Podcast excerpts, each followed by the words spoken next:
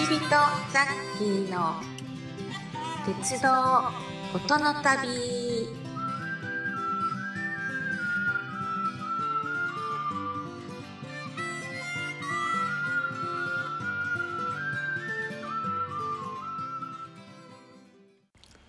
はい今週も引き続き厚岸から釧路に向かって進んでおります。今週はスピリチュアルな話題になっておりますんでぜひお楽しみに。はい、はい、ではスタートです。Railway 150th Anniversary Program. 鉄道150年記念番組。やっぱさ旅の醍醐味ってさ、まあ、その地元の美味しさもあるしその旬にそのそこに行って食べるのが多分一番美味しいんだろうねそういう旅行ができたらいいですね。そういう意味ではやっぱ秋から冬。ね。この期間ってやっぱあのいろんなものが味が油が乗る時期っていうのが冬に備えてっていうのもあるんだろうけどだからく熊もね一生懸命木の実とか 熊も。そうですね。熊。熊もお腹にいっぱい食べて。でもやっぱその時に栄養を補給しなきゃだから多分冬に備えてるっていう本能があるんだけどね。その時に素直にやっぱ食べてね。冬眠して。もう私いつももうなんかね本当に11月くらいからあもう私こんなに食べてるのは私はもうそろそろ冬眠に入るんだわとかって思います。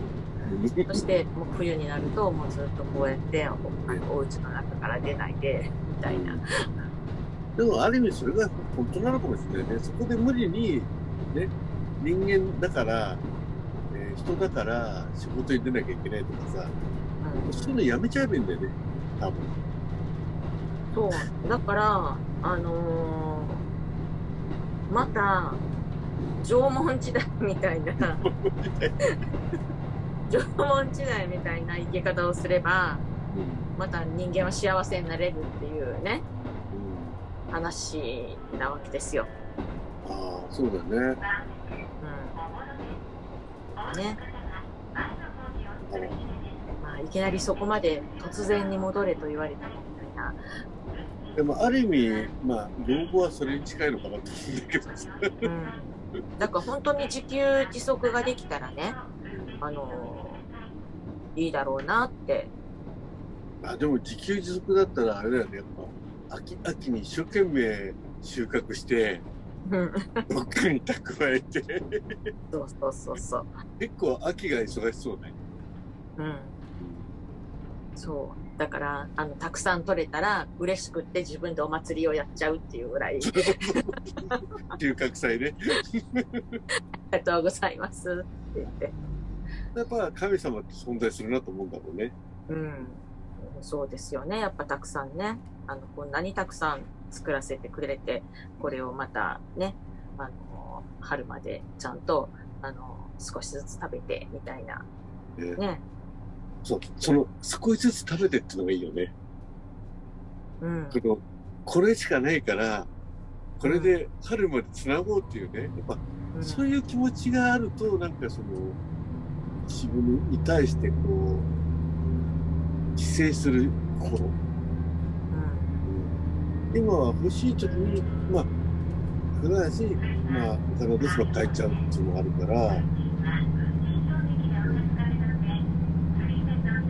そうなんですよ。もうね、その話になるとね、ちょっと私語っちゃいますので、そうそうそう。神さん神様がこうおっしゃっておりますので、みたいな感じで語っちゃいますので、なんか番組が変わってしまうので、じゃあまあそのちょっとしたエッセンスだけでも教えていただけますか？聞きたいですか？鉄道番組がちょっとスピリチュアルの別番組かなって、ちょっとびっくりする方が。まあ今までまともに鉄道番組やってないところもあるんで大丈夫だと思いますけどまああのね。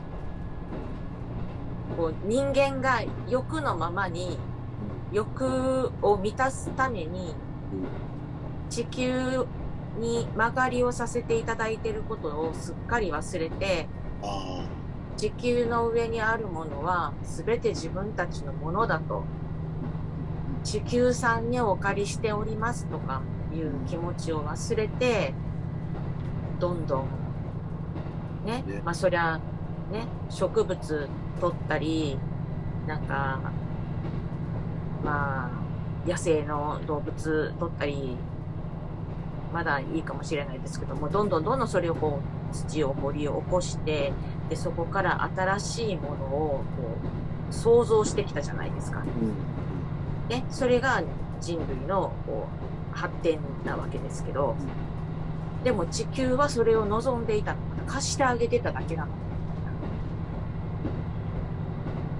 ね、だから自分のお家に友達が3日ぐらい遊びに来てて、家にあるからって冷蔵庫に入ってるビール片っ端から飲んでとか、それは、それはちょっと待ってよってそれは腹立つ。一言も言わずなんだよそれみたいな。ね。ねえやっぱりなんかその人のマイルールで他人のところで生活されるとちょっとちょっと待ってくださいよってなるじゃないですか。だから地球の気持ちはそういう気持ちなんだと思うんですよ。だから実は地球めっちゃ怒っとんやでみたいな感じでここでいいですか？な投げちゃってもいいですか？スズメの戸締まりに投げちゃってもいいですか？あ、来た、来た、来た、来た。今ね、そこに今繋がるなと思ってたの。だから多分、ね、あの、地球は怒ってんだよね。うん。でも、そ思うんだけど、まあ、スズメの戸締まりね、すごい僕、すごいなと思ったんだけど、あれはちょっとね、予備知識がないで行ったんで、ショックだったんですよ。うん。あそこに繋がっちゃうのはちょっと、こっかなと思って。うあのどこがショックだったんですか？うん、もう実際に起きたところに行っちゃったじゃない。ああ東京で収めてほしい。うん東京で収まって、うん、ネタバレになっちゃうので言えないけど、あの、東京で収めてほしかったなと思って。そう私はねだからねその最後そっちに行ったからもう多分ほとんどの大人の人があの悲しみを知ってるからうん。あそこでこう復興して頑張っているけれどあの瞬間に戻されましたよね。うん、そう。戻されませんでした？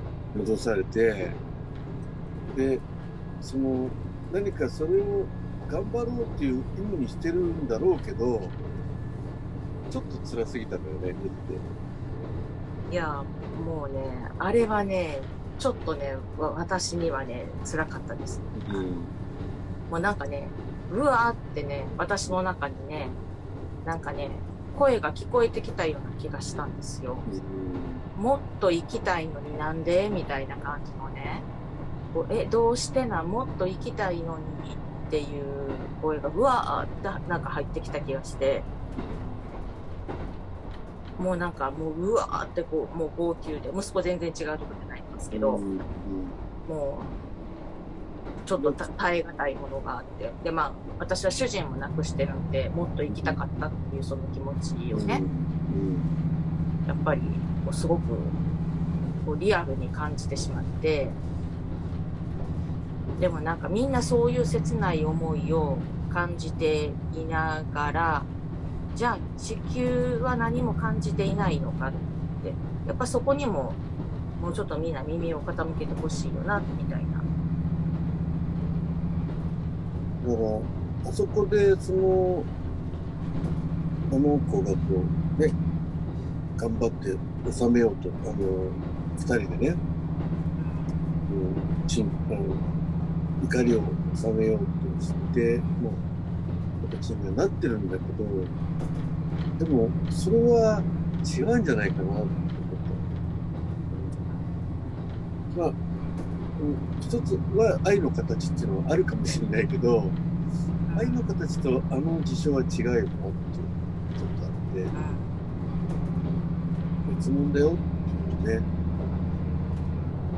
そう。まあ、まあ、ちょっとね、だから全然予備知識もなかったし、あの、うちの奥さん、うちの奥さんね、本当はね、あれに来たかったのよ。えーカントリーロードの曲を歌う実写版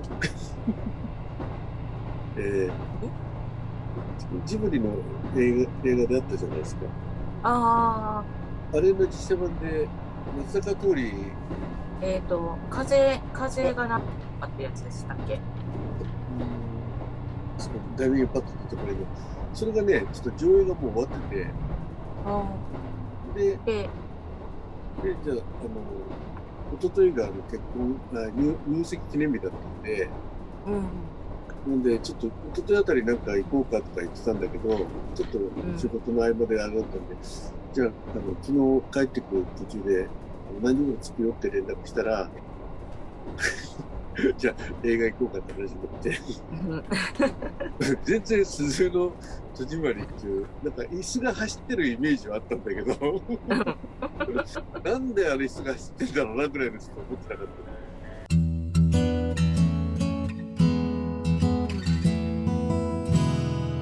Let's start the journey of railways and sounds. 皆さんお楽しみいただけたでしょうか？こちびとザッキーの鉄道音の旅では一緒に鉄道や旅の話をしてくださるゲストを募集しております。お気軽にお声かけください。